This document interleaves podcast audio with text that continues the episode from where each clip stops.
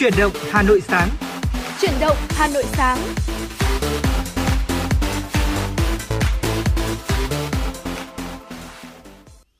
Xin chào đón quý vị và các bạn. Chúng ta đến với chương trình Chuyển động Hà Nội sáng nay của Đài Phát thanh Truyền hình Hà Nội. Và thưa quý vị, hôm nay là ngày thứ ba, ngày làm việc thứ hai trong tuần và chúng tôi kính chúc quý vị thính giả chúng ta sẽ đạt được hiệu suất làm việc cao nhất cũng như là có một ngày mới thật ý nghĩa cùng với chương trình. Dạ vâng ạ và đồng hành cùng với quý vị thính giả trong chương trình chuyển động Hà Nội sáng ngày hôm nay là Lê Thông và Thu Minh. À, chúng tôi sẽ đồng hành trong quý vị với quý vị trong chương trình chuyển động Hà Nội sáng và chuyển động Hà Nội trưa nay. Cho nên là quý vị hãy à, giữ sóng và ghi nhớ khung giờ phát sóng của chương trình. À, buổi sáng là từ 6 giờ 30 đến 7 giờ 30 và buổi trưa là từ 10 giờ đến 12 giờ quý vị nhé. Và chúc cho quý vị chúng ta sẽ có một ngày mới tràn đầy năng lượng và sức khỏe và hãy để FM 96 làm người bạn đồng hành cùng với quý vị. Dạ vâng thưa quý vị và ngay lúc này thì à, số hotline của chúng tôi đó là 024 3773 6688 cùng với trang fanpage của chương trình đó là FM96 gạch nối thời sự Hà Nội à, đang sẵn sàng nhận những yêu cầu âm nhạc của quý vị thính giả. Và thưa quý vị thính giả và thu minh thân mến ạ, à, như chiều ngày hôm qua chúng ta đã thông tin dạ. đó là thời tiết tại thủ đô Hà Nội trong ngày hôm nay cũng như ngày mai vô cùng là khắc nghiệt và không biết là tình hình cụ thể trong ngày hôm nay thời tiết sẽ như thế nào.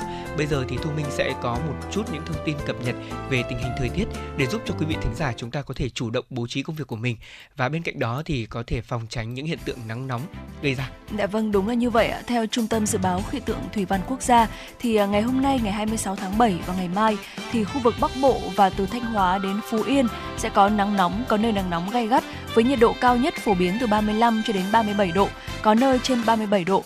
Độ ẩm tương đối thấp nhất ngày phổ biến từ 55 cho đến 65% và thời gian có nhiệt độ trên 35 độ là từ 12 cho đến 16 giờ thưa quý vị.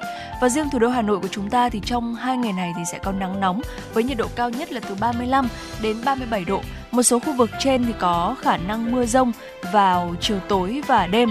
À, nắng nóng ở khu vực Bắc Bộ thì có khả năng là sẽ kéo dài đến khoảng ngày 28 tháng 7 thưa quý vị.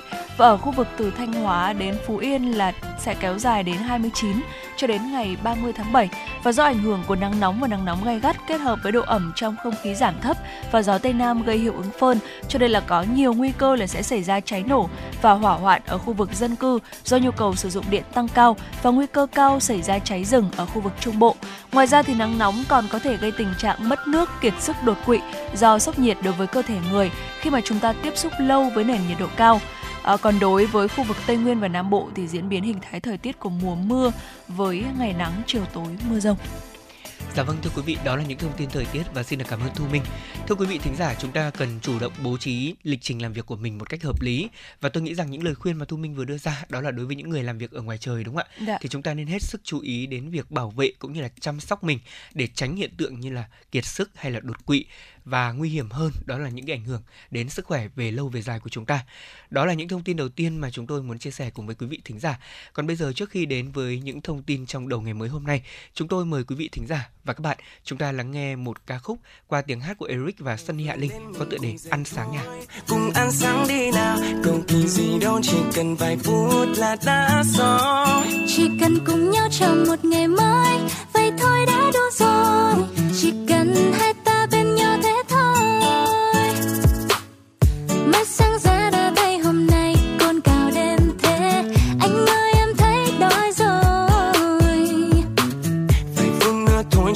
chuẩn bị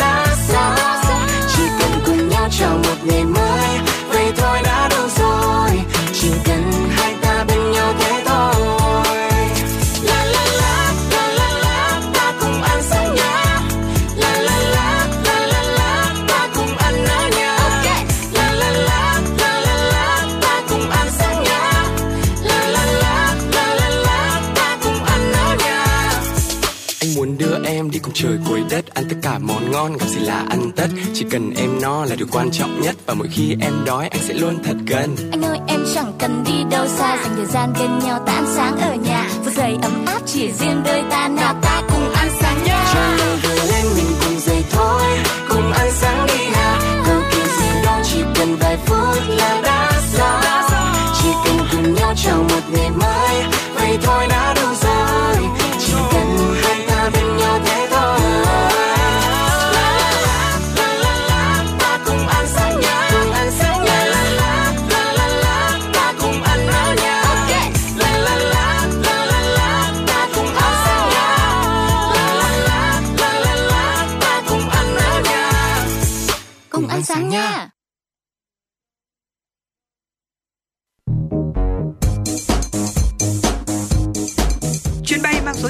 FM96 đang chuẩn bị nâng độ cao. Quý khách hãy thắt dây an toàn, sẵn sàng trải nghiệm những cung bậc cảm xúc cùng FN96.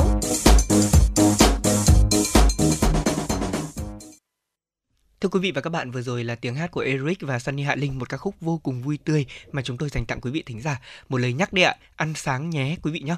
Và trong buổi sáng ngày hôm nay thì chúng tôi cũng sẽ cập nhật rất nhiều những thông tin để làm món quà trong buổi sáng cho quý vị. Bây giờ chúng ta sẽ cùng đến với những thông tin do biên tập viên Thu Vân vừa gửi về. Thưa quý vị và các bạn, Bộ Y tế vừa phát động hoạt động vệ sinh môi trường và vệ sinh cá nhân nhằm kêu gọi các cấp chính quyền và người dân chung tay phòng chống dịch bệnh. Không chỉ nguy cơ dịch bệnh sốt xuất huyết tăng cao, đại diện Bộ Y tế cho biết đang ứng phó với bệnh tay chân miệng, nguy cơ bùng phát COVID-19 và nguy cơ xâm nhập bệnh đậu mùa khỉ. Do đó, Bộ Y tế đã tổ chức phát động vệ sinh môi trường, vệ sinh cá nhân, chung tay phòng chống dịch bệnh. Theo bà Nguyễn Thị Liên Hương, Thứ trưởng Bộ Y tế, Bộ Y tế đề nghị Ủy ban nhân dân các tỉnh thành phố trực thuộc trung ương, các bộ ban ngành đoàn thể từ trung ương đến địa phương chỉ đạo quyết liệt hơn nữa công tác vệ sinh môi trường, diệt lăng quăng, diệt muỗi, vận động nhân dân tuyên truyền thật tốt, vệ sinh thân thể, ăn chín uống sôi để mà hạn chế lây lan dịch bệnh. Ngay sau lễ phát động, nhiều hoạt động hưởng ứng vệ sinh môi trường đã được triển khai. Bộ Y tế nhấn mạnh sự chung tay phối hợp của ngành y tế, các tổ chức và người dân trong việc diệt loang quang, tiêm ngừa vaccine đầy đủ sẽ giúp cho việc chống dịch thành công. Vâng thưa quý vị, bên cạnh thông tin về dịch bệnh à, sốt xuất huyết mà chúng tôi vừa chia sẻ thì một thông tin mà quý vị cũng nên quan tâm vì trong thời điểm này thì dịch bệnh Covid-19 đang có dấu hiệu bùng phát trở lại. À, theo bản tin mới nhất của Bộ Y tế về tình hình chống dịch thì trong ngày hôm qua ghi nhận 896 ca mắc Covid-19 mới và có 5.692 bệnh nhân được công bố khỏi bệnh. Kể từ đầu dịch đến nay thì Việt Nam của chúng ta có hơn 10 triệu 700 nghìn ca nhiễm, đứng thứ 12 trên 227 quốc gia và vùng lãnh thổ. Trong khi với tỷ lệ số ca nhiễm trên 1 triệu dân, Việt Nam đứng thứ 112 trên 227 quốc gia và vùng lãnh thổ. Về tình hình điều trị thì theo số liệu do Sở Y tế các tỉnh thành phố báo cáo hàng ngày trên hệ thống quản lý COVID-19 của Cục Quản lý khám chữa bệnh Bộ Y tế, trong ngày hôm qua thì có 5.692 bệnh nhân được công bố khỏi bệnh, nâng tổng số ca bệnh được điều trị khỏi lên hơn 9 triệu 800 ca và hiện thì có 29 bệnh nhân đang thở oxy, trong đó 25 ca thở oxy qua mặt nạ, 3 ca thở oxy dòng cao HFNC và 1 ca thở máy không xâm lấn. Về việc tiêm chủng thì ngày 24 tháng 7 có 300.706 liều vaccine phòng Covid-19 đã được tiêm. Như vậy là đến nay tổng số liều vaccine đã được tiêm là 242 triệu 808.103 liều. Hiện nay, khoa hồi sức tích cực Bệnh viện Bệnh nhiệt đới Trung ương đang điều trị cho 25 bệnh nhân COVID-19 nặng nguy kịch. Trong số này thì có 13 bệnh nhân phải thở máy, số còn lại phải thở oxy mask hoặc HFNC. Lượng bệnh nhân nặng nguy kịch dồn về viện tăng đột biến trong 3 ngày cuối tuần với 21 ca chuyển tuyến từ các tỉnh miền Bắc. Trung bình mỗi ngày đơn vị chỉ điều trị khoảng từ 4 đến 5 ca. Trong số này, ngoài những đơn vị liên hệ với viện trước khi chuyển, thì có không ít nơi đưa bệnh nhân đến viện đột xuất, không ít ca ngừng tim trên đường chuyển lên viện. Dù đã được các bác sĩ ép tim, hồi sức tích cực nhưng vẫn không qua khỏi. Các bệnh nhân hầu hết đều là người cao tuổi, nhiều bệnh nền. Ngoài ra, những ca trung niên có bệnh nền nặng như HIV, ung thư. Tiền lượng của các bệnh nhân này đều rất xấu. Nhiều ca có nguy cơ tử vong do bản thân bệnh nền phức tạp và yếu tố tuổi tác. Các bác sĩ nhấn mạnh vai trò của tiêm vaccine COVID-19 trong việc hạn chế khả năng và tình trạng tăng nặng nếu nhiễm virus. Trước đó, chiều ngày 4 tháng 7, tại họp báo chính phủ thường kỳ, Thứ trưởng Bộ Y tế Nguyễn Thị Liên Hương cho biết các nghiên cứu trên thế giới cho thấy hiệu quả của vaccine COVID-19 giảm dần theo thời gian, khoảng 6 tháng sau khi tiêm. Vì vậy, WHO và CDC Mỹ đã khuyến cáo tiêm mũi 3, mũi 4 để phòng chống dịch. Nhiều nước đã tiêm mũi 3, mũi 4 cho người lớn và trẻ vị thành niên. Thưa quý vị thính giả, chuyển sang một thông tin mà tôi nghĩ rằng là quý vị cũng nên hết sức lưu tâm. Thời điểm này như đã nói, dịch bệnh Covid-19 đang có những dấu hiệu bùng phát. Thế nhưng mà phố đi bộ Hồ Gươm trong ngày cuối tuần rất nhiều người đi chơi chụp ảnh, thế nhưng hầu hết mọi người đều không đeo khẩu trang. Ở theo Phó Giáo sư Tiến sĩ Trần Đắc Phu, cố vấn cao cấp của Trung tâm đáp ứng khẩn cấp các sự kiện y tế công cộng Việt Nam, thì ý thức cá nhân là điều rất quan trọng vì chỉ có phòng bệnh cho mình thì mới phòng bệnh được cho cộng đồng. Dự phòng cá nhân như là việc đeo khẩu trang, rửa tay với xà phòng vẫn là những biện pháp hữu hiệu, không là không lây lan dịch bệnh và khiến cho dịch bệnh bùng phát lên. Ở dẫu không còn quy định về việc xử phạt việc không đeo khẩu trang, thế nhưng trước những diễn biến phức tạp của dịch như hiện nay thì việc phớt lờ dịch bệnh, bỏ quên thói quen này cũng sẽ là những điều đáng ngại, ờ, nhất là khi các biến chủng mới đã xuất hiện và nguy cơ dịch bệnh quay trở lại là điều khó tránh khỏi. Thưa quý vị, ngày hôm qua là ngày thế giới phòng chống đuối nước và nhân dịp này Bộ Lao động Thương binh và Xã hội đã phối hợp cùng 9 bộ tổ chức ký kết kế hoạch liên ngành phòng chống đuối nước trẻ em giai đoạn 2022-2030. À, cần có sự phối hợp liên ngành với nhiều biện pháp cụ thể mới có thể giảm tỷ lệ trẻ em bị tử vong do đuối nước gây ra. Hiện nay đuối nước là nguyên nhân hàng đầu gây tử vong ở trẻ em do tai nạn thương tích tại Việt Nam. Trung bình mỗi năm thì vẫn có khoảng 2.000 trẻ em tử vong do đuối nước, cao nhất so với khu vực Đông Nam Á và cao gấp 8 lần so với các nước phát triển. Tại lễ ký kết này, các bộ ngành đã cùng nhau đưa ra các cam kết phối hợp trong triển khai công tác phòng chống đuối nước trẻ em của các bộ ngành đoàn thể địa phương và các tổ chức quốc tế. Chống đuối nước trở thành ưu tiên hàng đầu tại kế hoạch hành động quốc gia phòng chống tai nạn, thương tích trẻ em giai đoạn 2021-2030 Việt Nam đặt mục tiêu giảm 10% trẻ em tử vong do đuối nước năm 2025 và 20% vào năm 2030. Vâng thưa quý vị, đó là những thông tin đầu ngày mới mà chúng tôi vừa cập nhật và trong suốt một tiếng trực tiếp của chương trình vẫn còn những thông tin mà chúng tôi sẽ liên tục gửi đến quý thính giả. Bây giờ thì chúng ta sẽ cùng lắng nghe tiếng hát của Vũ Cát Tường và Hoàng Phong với ca khúc Buổi sáng bình thường. Một buổi sáng mình lang thang ghé qua đôi hàng quán lê la rồi đưa em đi làm tạt ngang một buổi sáng được gặp nhau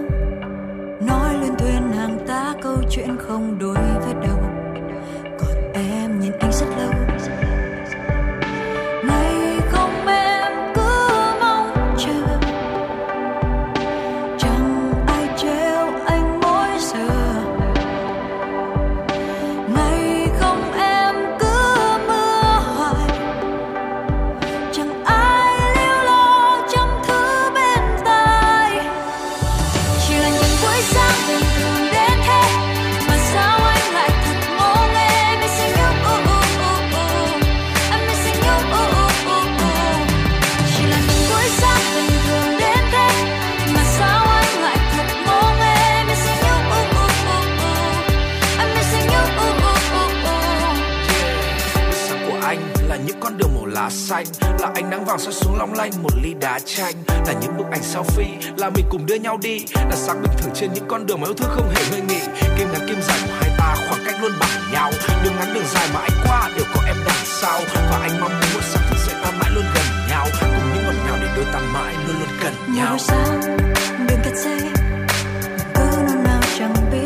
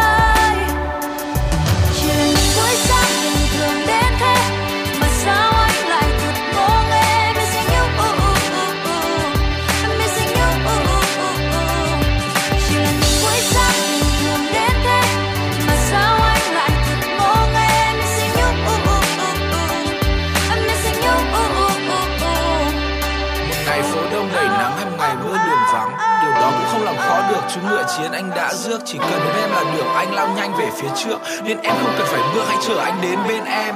Quan trọng không phải đi đâu mà là ta đi với ai. Có dễ trái hay sẽ phải bên mình bên nhau trong hiện tại. Và điều luôn luôn ở lại sẽ là hạnh phúc mỗi sớm mai. Được thức dậy, được bên em và tương lai đẹp như hiện tại. Tôi từng ngày trong người sao đôi ta thấy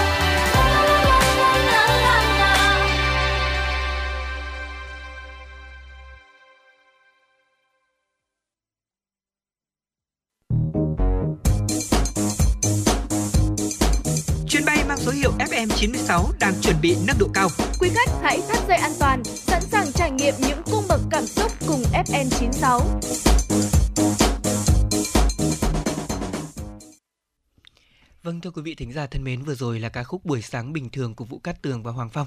Thực ra thì không biết là Thu Minh quan niệm một buổi sáng bình thường là như thế nào. Thế nhưng mà đối với riêng cá nhân tôi ấy, thì một buổi sáng bình thường đó là nếu mà mình dậy sớm, được thức dậy và sau đó thì à, được ngắm nhìn quang cảnh Hà Nội trong một buổi sáng sớm, quả thật là một điều rất là dễ chịu. Thu Minh thấy thế nào? Ừ, Thu Minh cũng rất là đồng quan điểm với cả anh ờ, Lê Thông. Ờ, đôi khi thì ờ, chúng ta chỉ cần một buổi sáng bình thường như vậy Đúng thôi. Ờ, chúng ta nhìn thấy những cái thứ giản dị thân thương xung quanh mình ạ là chúng ta đã cảm thấy rằng là à mình sẽ có một cái ngày mới mà mong rằng là nó sẽ thật là dễ chịu và Ừ. sẽ thật là nhiều hứng khởi. Đúng rồi.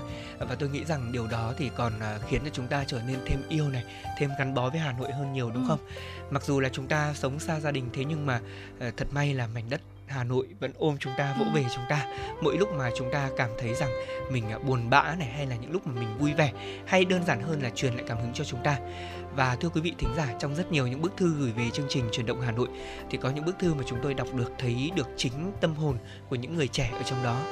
Bức thư với tựa đề là Vì sao mình yêu Hà Nội và ngay sau đây Lê Thông và Thu Minh sẽ cùng chia sẻ bức thư này để quý vị chúng ta cùng nghe nhé. Dạ vâng ạ.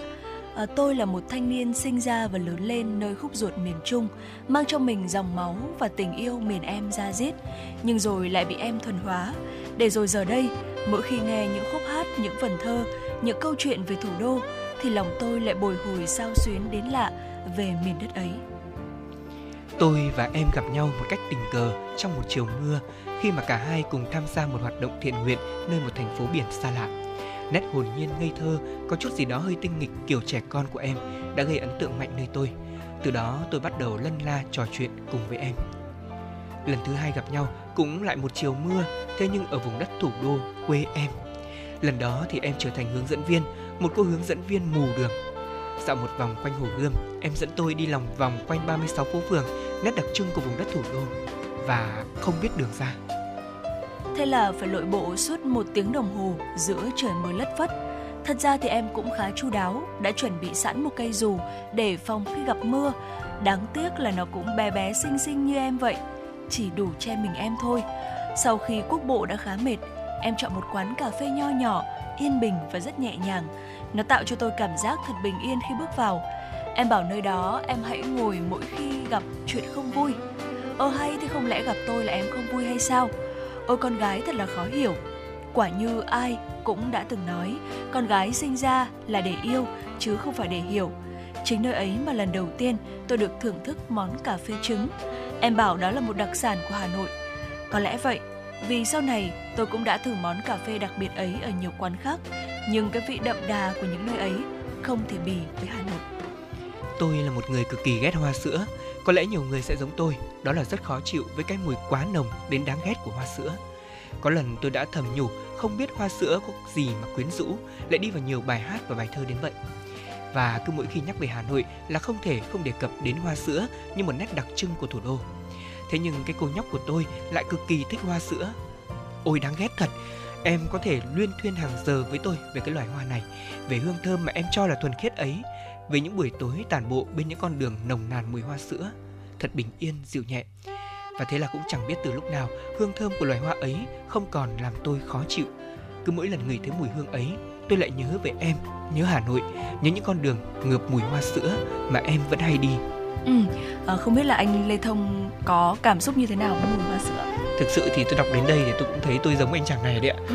Mỗi tội là tôi chưa tìm được em trong cái uh, nhân vật như bài viết này thôi. Chứ còn thực ra thì tôi cũng như vậy, tôi cũng bị mùi hoa sữa thuần hóa đấy ạ. Ừ. Ờ, ban đầu thì mình cũng không có thích đâu tại vì nó khá là nồng nặc đau đầu. Thế nhưng mà dần dà khi mà đến Hà Nội, nhất là trong uh, đợt cách đây uh, 2 năm khi mà tôi làm việc trên cầu giấy ạ thì uh, ở cầu giấy đường Duy Tân có một Dạ. cái dọc đường hoa sữa lúc nào tôi cũng đi qua và có hôm mà tôi nghỉ việc thì tôi cảm thấy thấy thiếu thiếu cái gì đó. Dạ. thế là mình lại đi vác xe đi lên trên đó để có thể ngửi hít hà lại cái mùi hoa sữa. Nó lạ lắm thu minh ạ. Tôi là một người ờ, hay thích quay trở lại với những gì đã qua. Ví dụ như là tôi đã từng sinh sống ở Kim Giang chẳng hạn. Thế thì tôi nhất định là tôi sẽ mang xe của mình về Kim Giang để cho bác thợ mà tôi đã quen có thể Ừ. sửa xe giúp tôi. Hay là tôi thích hoa sữa ở đường Duy Tân là tôi sẽ đến Duy Tân. Còn hay là tôi thích đường Huỳnh Thúc Kháng tại vì có nhiều quán hàng ngon. Tôi tôi tôi sẽ chỉ ăn đường Huỳnh Thúc Kháng thôi đó. Ừm, dạ vâng ạ.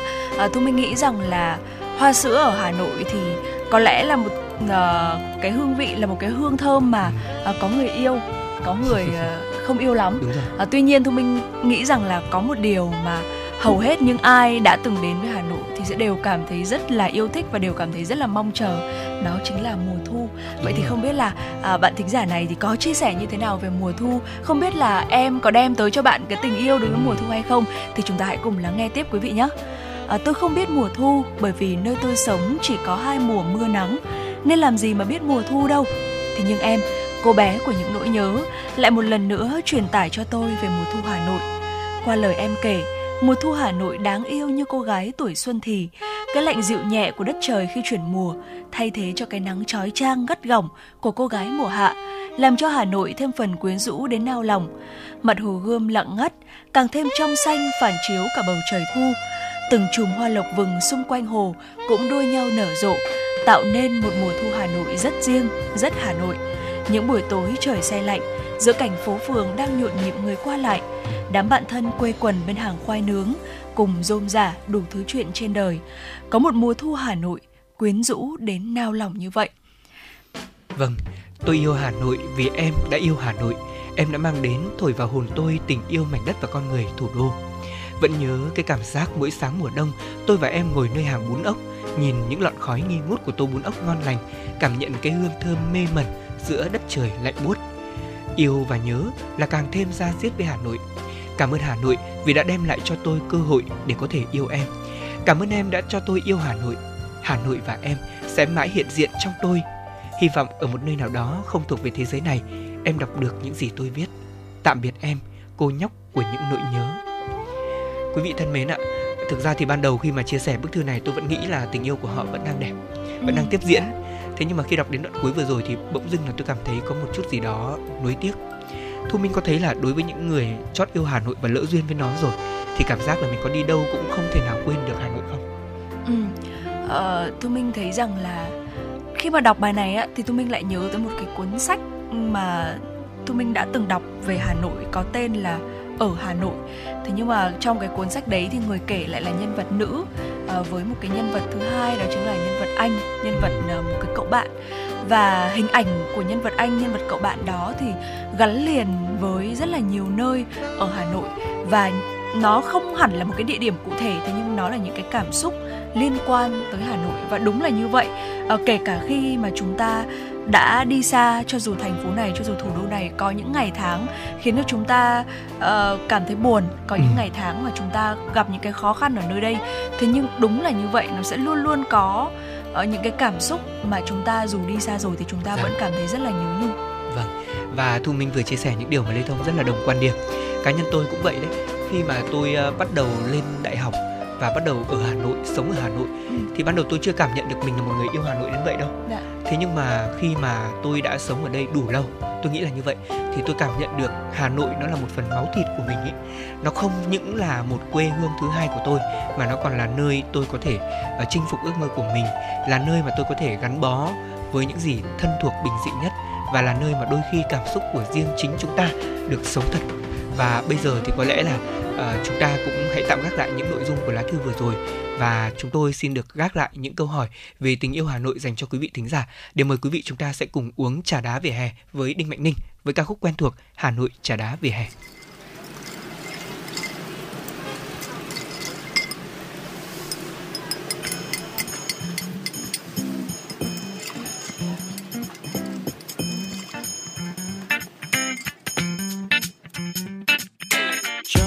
Xin một ly trà đá. Góc phố nơi tôi hay về qua. Cho tôi quên tạm những vội vã. Nghe anh em chuyện đời vui buồn. Cho tôi ly trà chanh và nhiều đá. Giống như khi túm năm túm ba. Mong hôm nay đường không bụi quá. Có ai cùng tôi trà đá vỉa hè? Mấy chiếc ghế thơ bên ly trà. Ai bảo là không sang nghe anh nghêu ngao khúc ca đời vui là mấy. Và có những lúc đắng cay muốn quên đời bao nỗi tính toán. Rồi tôi sẽ đến ngày gặp nhau Hà Nội trà đá vỉa hè. Nhấp trên môi ly trà tôi thấy tôi không nhỏ nhẹ và bon chen. Sát nhau lại sao bình yên những phút nghĩ về mình yeah, yeah. và thấy bao điều ta dường như đã quên. nỗi chuyện xưa chuyện hôm nay. Vẫn những khi ta cùng nhau ngồi uống trà đá vỉa hè. Cho tôi thêm một ly trà đá. Ý thương dâng cho cô bạn tôi. Đang say mê ngồi buồn và chém gió. Đến với nhau bằng những nụ cười. Anh thanh niên ngồi không yên từng đây chắc tôi nay có hẹn người yêu. Thôi ra đây một ly trà đá.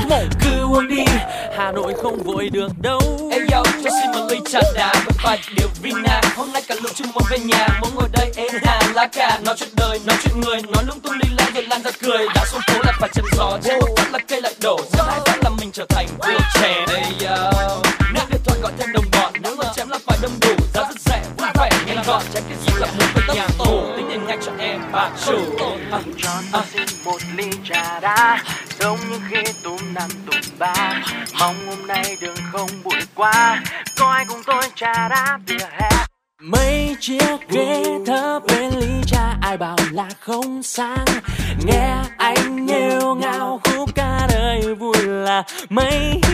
Có những lúc đắng cay muốn quên đầy bao nỗi tình qua rồi tôi sẽ đến ngày gặp nhau. Hà Nội trà đá vỉa hè. Nhấp trên môi ly trà tôi thấy tôi không nhỏ nhẹ và bon chen sát nhau lại sao? Bình yên những phút nghĩ về mình và thấy bao điều ta dường như đã quên. Nỗi chuyện xưa chuyện hôm nay vẫn như khi ta cùng nhau ngồi uống. Hà Nội trà đá vỉa hè. Nhấp trên môi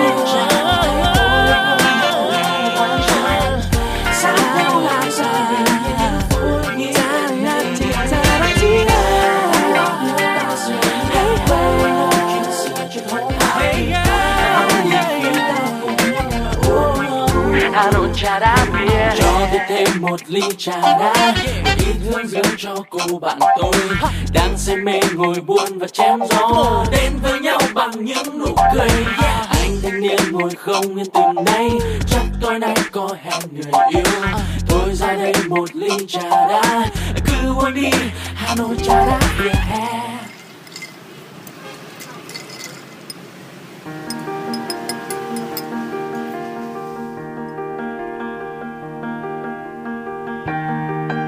Vị và các bạn đang theo dõi kênh FM 96 MHz của Đài Phát thanh Truyền hình Hà Nội. Hãy giữ sóng và tương tác với chúng tôi theo số điện thoại 024 3773 6688. FM 96 đồng hành trên mọi nẻo đường. Quý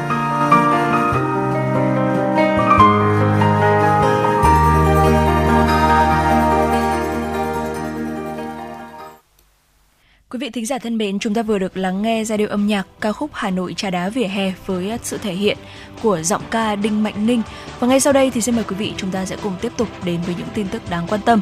Văn phòng Chính phủ vừa có công văn về việc nghiên cứu đề xuất giảm các loại thế phụ, thuế phí. Cụ thể thực hiện ý kiến chỉ đạo của Thủ tướng Chính phủ Phạm Minh Chính, Phó Thủ tướng Chính phủ Lê Minh Khái giao Bộ Tài chính khẩn trương nghiên cứu đề xuất giảm các loại thuế phí liên quan đến xăng dầu, tiêu dùng, nhất là các loại thuế làm tăng chi phí đầu vào cho sản xuất kinh doanh, qua đó giúp giảm chi phí, giảm giá thành sản phẩm, phục vụ cạnh tranh xuất khẩu và kinh doanh, góp phần kiềm chế lạm phát, hỗ trợ chính sách tiền tệ cho cả cho cả trước mắt và trung hạn. Thời hạn để Bộ Tài chính báo cáo Thủ tướng Chính phủ là trước ngày 30 tháng 7 năm 2022. Hiện trong cơ cấu giá bán lẻ xăng dầu có 4 loại thuế: nhập khẩu, bảo vệ môi trường, tiêu thụ đặc biệt và giá trị gia tăng. Ngoài ra còn có các loại chi phí như lợi nhuận định mức, chi phí định mức, vận chuyển. Theo tính toán sau khi giảm mức thuế bảo vệ môi trường đối với xăng dầu mỡ nhờn xuống mức sàn, tỷ trọng thuế trong giá cơ sở xăng dầu còn khoảng 20,47% đối với xăng E5 RON92, khoảng 21,41% đối với xăng RON95 và khoảng 11% đối với dầu diesel. Trong kỳ điều chỉnh gần đây nhất, giá xăng dầu trong nước đã tiếp tục giảm mạnh. Cụ thể, trong kỳ điều hành hôm ngày 21 tháng 7, giá xăng E5 RON92 giảm 2.715 đồng trên một lít. Thưa quý vị và các bạn, số liệu từ Tổng cục Thống kê cho thấy là tổng mức bán lẻ hàng hóa và doanh thu dịch vụ tiêu dùng 6 tháng đầu năm nay ước đạt hơn 2,7 tỷ triệu tỷ đồng, à, tăng 11,7% so với cùng kỳ năm trước. Con số này cho thấy sức mua của người dân cũng đã tăng mạnh trở lại sau dịch bệnh. Tuy nhiên thì người tiêu dùng đang chịu tác động tiêu cực từ việc giá cả hàng hóa tăng cao.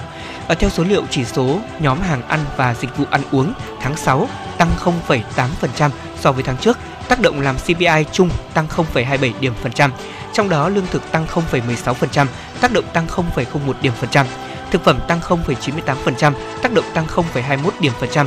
Ăn uống ngoài gia đình tăng 0,65%, tác động tăng 0,06 điểm phần trăm. Để có thể hỗ trợ và giữ chân người tiêu dùng, các siêu thị đã thực hiện hàng loạt các giải pháp như là với Vincomri thì à, cho biết từ đầu năm đến nay giá cả thị trường có nhiều biến động do giá xăng dầu liên tục tăng cao và nhằm cung ứng hàng hóa giá cả ổn định, hệ thống siêu thị này đã chủ động đàm phán với đối tác nhằm hoãn việc tăng giá, đặc biệt đối với nhóm hàng nhu yếu phẩm. Còn với Center Vital thì tập đoàn này cho biết từ ngày hôm qua, hàng chục sản phẩm thực phẩm tươi sống như là thịt, cá, hải sản, rau củ, trái cây tiếp tục được hệ thống đại siêu thị Go Big C của Center Vital áp dụng giảm giá 10%, áp dụng từ khi mở cửa tới lúc 10 giờ sáng hàng tuần. Ở trong đó thì những sản phẩm như là cánh gà, chân gà, cá hồi đông lạnh, cá ba sa, cá nục bông Nhật áp dụng giảm thêm 5% khi khách hàng mua từ 3 kg trở lên. Nhà máy đốt rác phát điện Sóc Sơn Hà Nội vừa chính thức vận hành. Hòa lưới điện quốc gia, đây là dự án có vốn đầu tư hơn 7.000 tỷ đồng, mang theo nhiều kỳ vọng của các ngành chức năng Hà Nội trong việc xử lý vấn đề rác thải. Nhà máy đốt rác phát điện Sóc Sơn của công ty cổ phần năng lượng Thiên Ý đã vận hành chính thức. Hòa lưới điện quốc gia, như vậy sau rất nhiều những lần lỗi hẹn vì các lý do khách quan và chủ quan, cuối cùng nhà máy này đã chính thức vận hành giai đoạn 1 lượng rác tươi hàng ngày nhà máy dùng để đốt rác phát điện sẽ là 1.000 tấn rác tươi, bằng 1 phần 6 lượng rác phát sinh mỗi ngày của thành phố Hà Nội.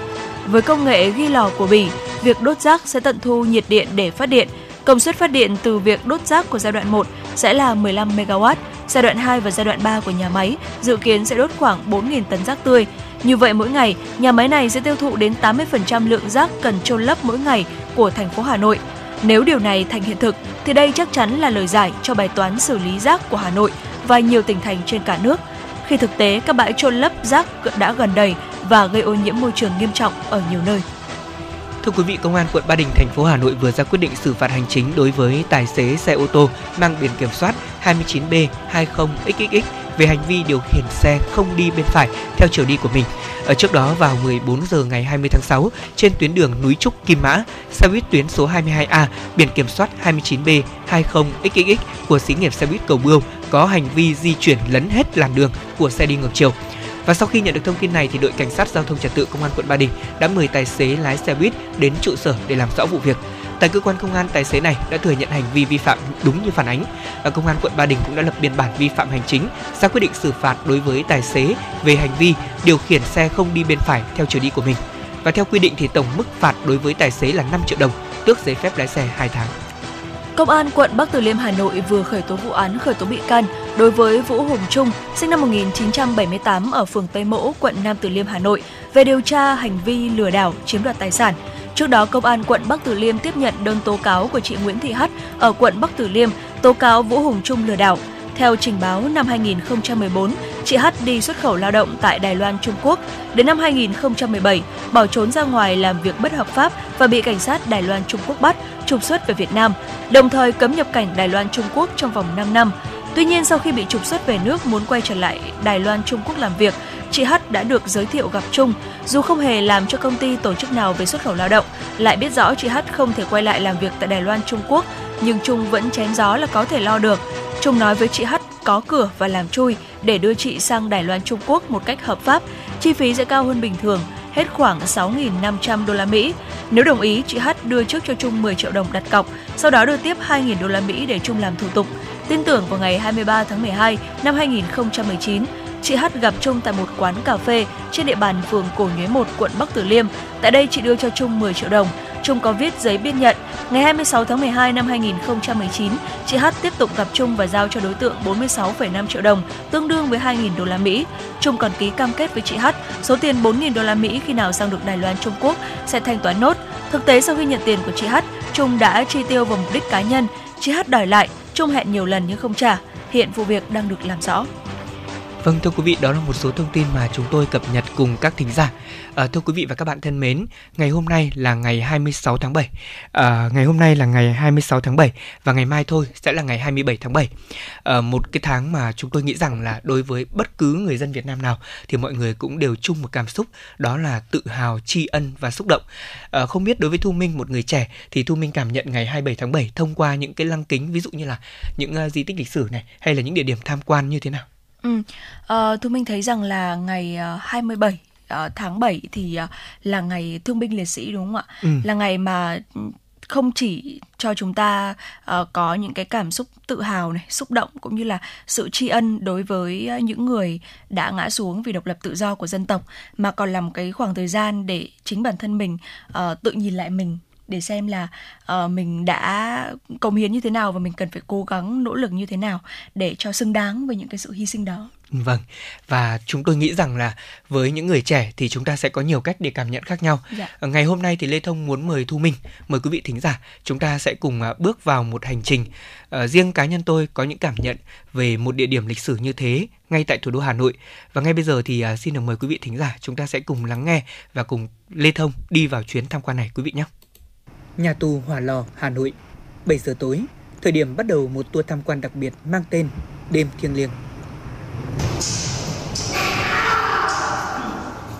Sự dẫn dắt của người thuyết minh kết hợp cùng với ánh sáng, âm thanh và cả một hệ thống phục vụ cùng đoàn tham quan. Ở đây chính là điểm khác biệt rất nhiều so với ban ngày khi mà quý vị đặt chân tới nhà tù Hỏa Lò. Tất cả những hiện vật, những bức ảnh, những tài liệu trở nên trực quan, sinh động và hoàn toàn rất cảm xúc. Đêm thiêng liêng, sáng người tinh thần Việt là một sản phẩm du lịch độc đáo của nhà tù Hỏa Lò. Với khoảng một tiếng đồng hồ, trong suốt không gian buổi tối, du khách có thể cảm nhận sự chân thực khắc nghiệt của chế độ nhà tù thực dân. Qua đó khâm phục ý chí kiên cường của các chiến sĩ cách mạng. Nó có một gì đấy nó rất là sâu lắng và đã đưa mình đến một cái không gian yên tĩnh và mình có thể hình dung lại cái quá khứ được nhiều hơn. Rất là ấn tượng. À, ấn tượng ờ, bởi ờ, cái sự độc đáo mới lạ mà ban quản lý di tích đã gửi tới những cái thành viên trong đoàn. Trong khu vực vùng tối này, người tù sẽ bị phạt cùng 24 trên 24 Vâng, với riêng cá nhân Lê Thông thì tôi cảm nhận rất rõ sự ấn tượng, sâu lắng như những gì mà các vị khách trong chuyến tham quan hôm nay đã bày tỏ. Ở nhất là khi có mặt tại khu vực trưng bày máy chém. Trước mặt tôi lúc này là một chiếc máy chém cao 4 mét được thiết kế bởi hai cột trụ gỗ. Ở phía dưới thì có một xà ngang khác và giá kẹp để từ tội có thể đặt đầu vào. Hai miếng ván được quét hình bán nguyệt giáp lại thành hai hình tròn, chặn ở phía dưới cổ từ tù để lưỡi dao có thể rơi vào giữa. Và bên trong trụ này là hai rãnh để lưỡi dao có thể theo đó mà rơi xuống theo một đường thẳng đứng.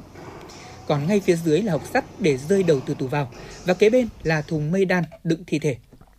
Và thưa quý vị, tháng 1 năm 1930, máy chém này đã được vận chuyển lên Yên Bái để hành hình 13 chiến sĩ Việt Nam Quốc dân Đảng bị bắt trong cuộc khởi nghĩa Yên Bái mà đứng đầu là Nguyễn Thái Học. Một trong những dụng cụ mà có thể nói là độc ác và tàn bạo nhất đó chính là chiếc máy chém. Được thực dân Pháp mang sang Việt Nam trước khi xây dựng nhà tù hỏa lò 25 và điểm đặc biệt của cái máy chém này là nó có thể tháo rời từng bộ phận ra, sau đó lắp ráp lại thành một chiếc máy chém hoàn chỉnh. Do vậy mà chiếc máy chém này không chỉ sử dụng ở trong nhà tù hỏa lò, mà còn sử dụng ở nhiều nơi địa điểm khác nhau nhắn bạn việc nước xưa nay có thành bại miễn sao giữ chọn được thanh danh phục thù chí lớn không hề nản ngọc nát còn hơn giữ ngói lành đó là những vần thơ của Hoàng Văn Thụ viết tháng 5 năm 1944 gửi Hoàng Ngân trước khi ra pháp trường. Tinh thần bất khuất, thái độ kiên cường của đồng chí Hoàng Văn Thụ đã làm quân thù khiếp sợ và khâm phục. Đến nỗi giám viên, giám thị phải thốt lên rằng thật là một người gang thép, thật là một người gang thép. Và trên tất cả, những chiến sĩ của ta vẫn luôn hướng về chân lý cách mạng. Chính điều này làm những thế hệ hôm nay như Lê Thông cảm phục và thật xúc động. Quý vị và các bạn thân mến, ở ngay tại sân trại giam của nhà tù Hỏa Lò, chúng ta sẽ cảm nhận được sự mát mẻ hiếm hoi được tạo ra bởi chính những cây bàng. Ở so với những cây bàng được trồng ở trên sân đình hay là trong trường học luôn sum xuê, tươi tốt, thì những cây bàng ở đây lại luôn gầy guộc và khẳng khiu. Thế nhưng với những người tù hỏa lò năm xưa thì cây bàng này lại chính là một người bạn vô cùng thân thiết. Khi được nghe thuyết minh về cây bàng này thì tôi đã rất ấn tượng khi được biết rằng ngoài việc là che nắng cho mùa hè, vừa cho quả chín mùa đông thì lá bàng còn là một nguồn dược liệu quý. Ở lá bánh tẻ sau khi hơn nóng có thể dùng để chườm, bóp vào những chỗ đau rát rất hiệu quả. Hay là vỏ cây được dùng để sắc nước uống chữa bệnh đường ruột. Cành bằng khô rụng xuống thì được người tù ở đây tận dụng để có thể làm quản bút hay là đôi đũa ăn cơm. Và cũng tại ngay khu vực sân nhà tù còn trưng bày hai cổng cấm ngầm gắn liền với hai cuộc vượt ngục tiêu biểu tại nhà tù Hòa Lò trước đây. Đó là những cuộc vượt ngục chấn động mà tới bây giờ nhiều người vẫn còn thán phục các chiến sĩ của ta. Năm 1945, nhân cơ hội Nhật đảo chính Pháp, hai bên đánh nhau và đây chính là thời cơ của chúng ta. Hơn 100 tù nhân vượt ngục bằng rất nhiều hình thức. Và cách mạng tháng 8 năm 1945 thành công cũng nhờ một phần vào cuộc vượt ngục này khi có các cựu tù của nhà tù này tẩu thoát về làm cách mạng tại các địa phương. Thưa quý vị, trước mắt tôi lúc này là đài tưởng niệm các chiến sĩ yêu nước cách mạng hy sinh tại nhà tù Hỏa Lò trên đất nền trước kia mà thực dân Pháp đặt máy chém hành quyết các tử tù. Điểm thú tôi chính là bức tường màu đen với cách sắp xếp xô lệch, tạo hình khắc lõm vào đá, đại diện cho hình ảnh của các chiến sĩ cách mạng của ta, một cách đầy bình thản và hiên ngang. Mảng tường màu đỏ kế bên nổi lên tám chữ vàng, kiên trung, bất khuất, vinh quang đời đời. Cùng với đó là lời nhắn nhủ của đồng chí Hoàng Văn Thụ gửi lại đồng đội chào các đồng chí ở lại Việt Nam muôn năm vĩnh biệt.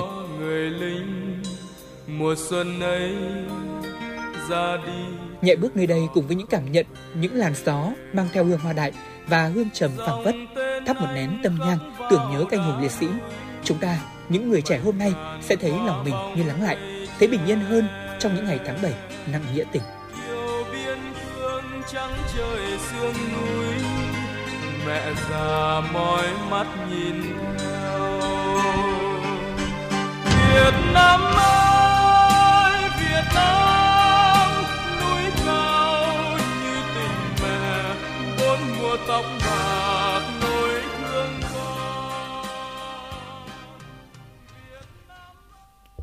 Vâng thưa quý vị và các bạn, vừa rồi là một hành trình trải nghiệm của Lê Thông trong à, nhà tù Hỏa Lò vào buổi đêm với chương trình Đêm Thiêng Liêng.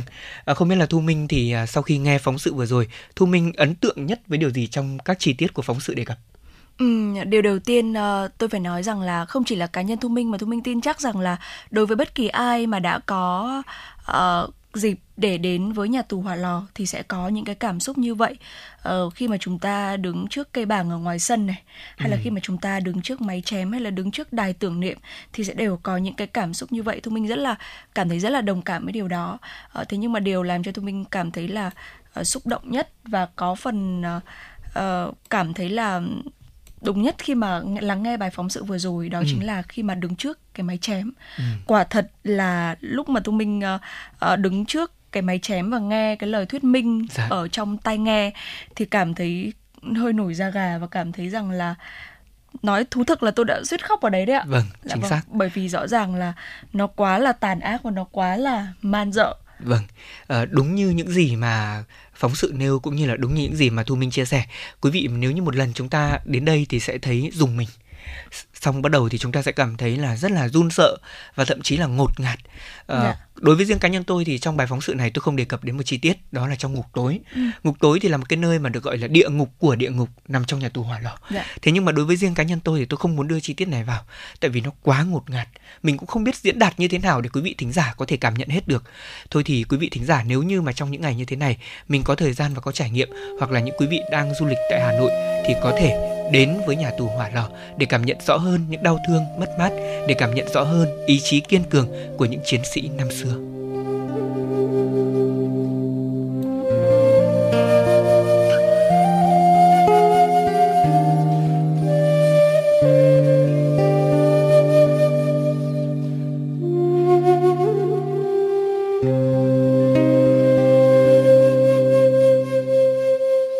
Vết chân tròn vẫn đi về trên con đường mòn cát trắng quê tôi anh thương binh vẫn đến trường làng, vẫn ôm đàn dạy các em thơ bài hát quê.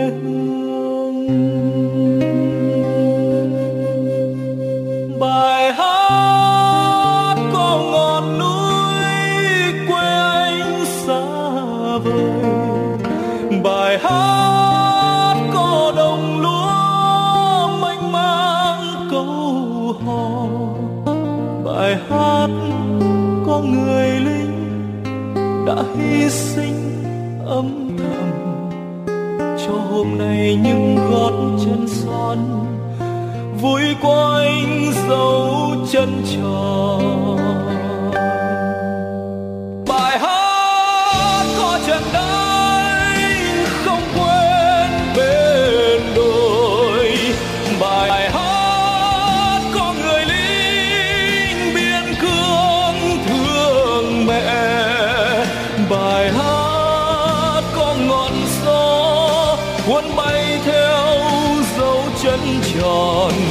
Để lại một bài ca trên cát trắng bao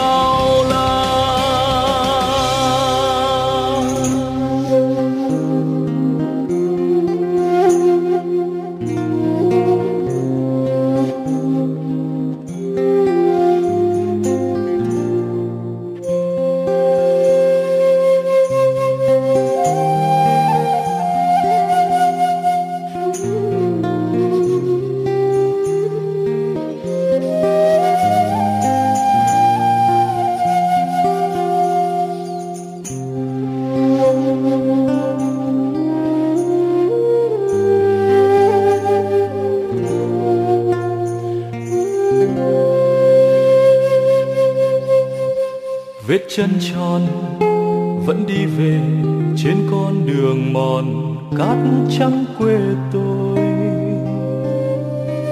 Anh thương binh vẫn đến trường làng, vẫn ôm đàn dạy các em thơ bài hát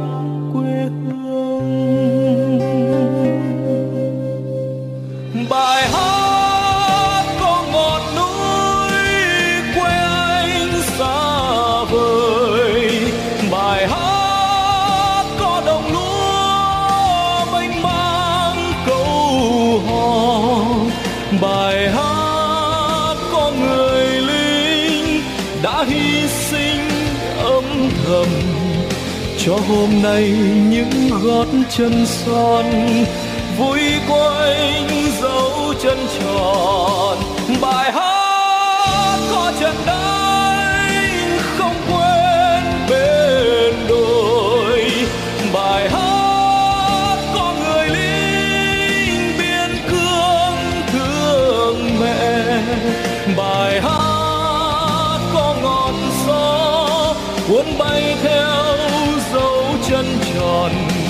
Để lại một bài ca trên cát trắng bao la. Vết chân tròn vẫn đi về trên con đường mòn cát trắng quê tôi. Như bài ca anh viết trong thầm lặng trên bờ cát không lời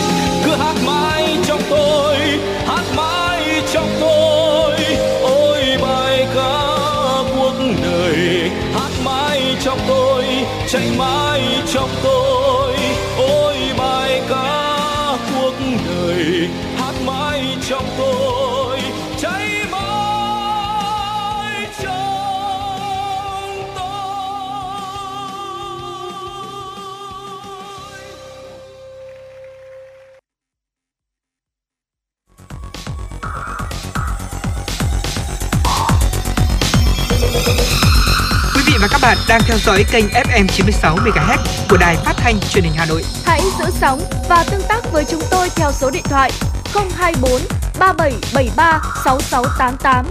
FM 96 đồng hành trên mọi nẻo đường. Sẽ được tiếp tục với phần tin thế giới. Thưa quý vị, các quan chức thuộc Bộ Năng lượng Pháp cho biết nước này phản đối việc Ủy ban châu Âu áp đợt áp đặt mức giảm đồng bộ 15% lượng tiêu thụ khí đốt đối với mỗi quốc gia thành viên Liên minh châu Âu EU nhằm ứng phó cuộc khủng hoảng năng lượng hiện nay. Phản ứng trên của các quan chức Pháp được đưa ra trước thềm cuộc họp của các bộ trưởng năng lượng EU tại Bruxelles, Bỉ, dự kiến diễn ra trong ngày 26 tháng 7. Giới chức Pháp cho rằng các mục tiêu về khí đốt trong tương lai của EU cần đặc biệt lưu ý tới năng lực xuất khẩu của mỗi quốc gia. Trước đó, ngày 20 tháng 7, EC đã đề xuất tất cả các nước thành viên EU cắt giảm 15% lượng khí đốt tiêu thụ từ tháng 8 năm 2022 đến tháng 3 năm 2023. Theo kế hoạch, mục tiêu này ban đầu sẽ là tự nguyện nhưng sẽ trở thành quy định bắt buộc EC ban bố tình trạng khẩn cấp về khí đốt. Đề xuất của séc đặt chính phủ các quốc gia EU chứ không phải EC chịu trách nhiệm đưa ra mục tiêu ràng buộc và chỉ có thể thực hiện mục tiêu này với sự hỗ trợ lớn từ các thành viên khác trong khối. Thưa quý vị và các bạn, ngày hôm qua, bà Draupadi Muru đã tuyên thệ nhậm chức Tổng thống Ấn Độ, trở thành Tổng thống đầu tiên của nước này có xuất thân từ cộng đồng bộ lạc. Lễ nhậm chức có sự tham dự của Chủ tịch Thượng viện Naidu, Thủ tướng Narendra Modi và Chủ tịch Hạ viện Om Birla, các bộ trưởng liên bang, các nghị sĩ cùng các quan chức chính phủ. Trong bài phát biểu tại Quốc hội sau khi tuyên thệ nhậm chức, bà Murmu nhấn mạnh chiến thắng của bà trong cuộc bầu cử ngày 18 tháng 7 vừa qua là bằng chứng cho thấy người nghèo tại Ấn Độ có thể biến ước mơ thành hiện thực và đồng thời cho biết trên cương vị tổng thống, bà sẽ tập trung vào phúc lợi cho những người chịu thiệt thòi. Đăng tải trên mạng xã hội Twitter sau phát biểu của tân tổng thống, Thủ tướng Narendra Modi cho rằng việc bà Murmu trở thành tổng thống đánh dấu bước ngoặt đối với Ấn Độ, đặc biệt là với những người nghèo và những người bị gạt ra ngoài lề. Không chỉ là tổng thống đầu tiên của Ấn Độ có xuất thân từ cộng đồng bộ lạc, mà bà Murmu còn là một người phụ nữ thứ hai giữ chức vụ này sau bà Pratibha Patil. Ở ờ, ban đầu thì bà là một giáo viên bà cũng đã tham gia chính trường và nhiều lần được bổ nhiệm giữ các chức vụ quan trọng trong chính quyền địa phương. Gần đây nhất thì bà giữ cương vị thống đốc của bang Jharkhand, ờ, cũng là người phụ nữ đầu tiên giữ chức vụ này. Bà được đánh giá là một chính trị gia có giàu kinh nghiệm và kiến thức sâu rộng. Chiếc xe cảnh sát hộ tống xe của bà quả phụ Abe Aki, phu nhân của cố thủ tướng Nhật Bản Abe Shinzo, đã tông vào đuôi xe của bà. Sự việc xảy ra tại phường Chiyoda ở Tokyo vào 8 giờ 45 phút ngày hôm qua theo giờ địa phương.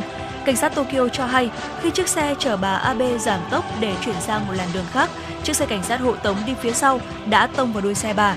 Viên cảnh sát lái chiếc xe nói, Tôi khi ấy sao lãng vào làn xe mà tôi chuẩn bị chuyển sang và không để ý đến chiếc xe đang chở bà Abe. Dân may không có ai bị thương trong vụ va chạm này. Cảnh sát Tokyo ra thông cáo cho biết, Sở Cảnh sát thành phố sẽ đưa ra biện pháp ngăn ngừa dạng tai nạn này tái, tái diễn. Thông cáo có đoạn, chúng tôi sẽ đào tạo và huấn luyện kỹ lưỡng, cố gắng ngăn ngừa các sự cố tương tự. Thưa quý vị và các bạn, Sri Lanka ngày hôm qua đã mở lại các trường học khu vực tư cũng như là khu vực công đã bị đóng cửa gần một tháng do thiếu nhiên liệu. À, tuy nhiên thì các trường học sẽ chỉ mở cửa 3 ngày trong tuần vào các ngày thứ hai, thứ ba và thứ năm. Học sinh sẽ học trực tuyến trong 2 ngày còn lại trong tuần. Bộ Giáo dục của Sri Lanka đã quyết định kéo dài học kỳ 1 cho đến ngày 7 tháng 9. Các trường học cũng sẽ không tiến hành kiểm tra vào cuối học kỳ 1 và hiệu trưởng các trường chỉ thị tiến hành các hình thức đánh giá khác. Tổng thống Sri Lanka chỉ thị các quan chức cung cấp nhiên liệu cho các xe buýt phục vụ trường học từ tất cả các trạm nhiên liệu của nhà nước này. Có gần 40.000 xe tham gia vận chuyển học sinh đến trường tại đất nước này. Trung Quốc vừa chấp thuận có điều kiện việc đưa ra thị trường loại thuốc chữa COVID-19 dạng uống được sản xuất trong nước đầu tiên dùng cho người trưởng thành. Thông báo của Cục Quản lý Dược phẩm Quốc gia Trung Quốc cho biết, loại thuốc này có tên là Asvudin do công ty dược phẩm Genuel Biotech Hải Nam sản xuất, vốn là thuốc điều trị HIV, nay có thể được sử dụng để điều trị COVID-19 cho bệnh nhân trưởng thành. Trước đó, loại thuốc này đã được phê duyệt vào tháng 7 năm 2021 để điều trị cho người bị nhiễm virus HIV-1. Được biết, kể từ tháng 4 năm 2020, Avudin đã được tiến hành thử nghiệm lâm sàng giai đoạn 3 trong điều trị COVID-19 ở Trung Quốc và một số nước trên thế giới như Brazil và Nga. Giáo sư Thường Tuấn Tiêu, người phát minh ra Avudin cho biết loại thuốc này hiệu quả rất tốt đối với bệnh nhân nặng và nguy kịch, đồng thời có đặc điểm là liều lượng rất nhỏ, hiệu quả điều trị tốt, giảm lượng virus rất nhanh trước nhiều loại biến thể như alpha, beta, delta và omicron. Vâng thưa quý vị thính giả, đó là một số những thông tin cuối cùng trong chương trình truyền động Hà Nội buổi sáng ngày hôm nay. Ở một tiếng đồng hồ trôi qua thật là nhanh. Đến bây giờ thì Lê Thông cùng với Thu Minh và những người thực hiện chương trình uh, phải nói lời chào tạm biệt cùng với quý vị rồi và mong là quý vị thính giả trong ngày hôm nay chúng ta sẽ làm việc thật là tốt cũng như là đừng quên đồng hành với truyền động Hà Nội trong khung giờ trực tiếp từ 10 đến 12 giờ trưa nay. Dạ vâng ạ, tới đây thì thời gian dành cho chuyển động Hà Nội cũng xin phép được khép lại.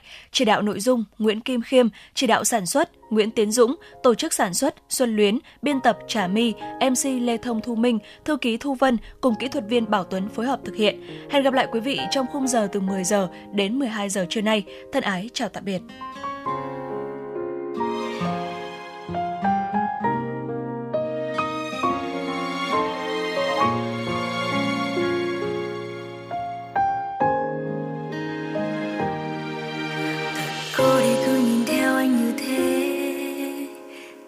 rất khó. Em vẫn giấu bản thân mình sau những nụ cười ngốc nghếch ấy. Rằng em vẫn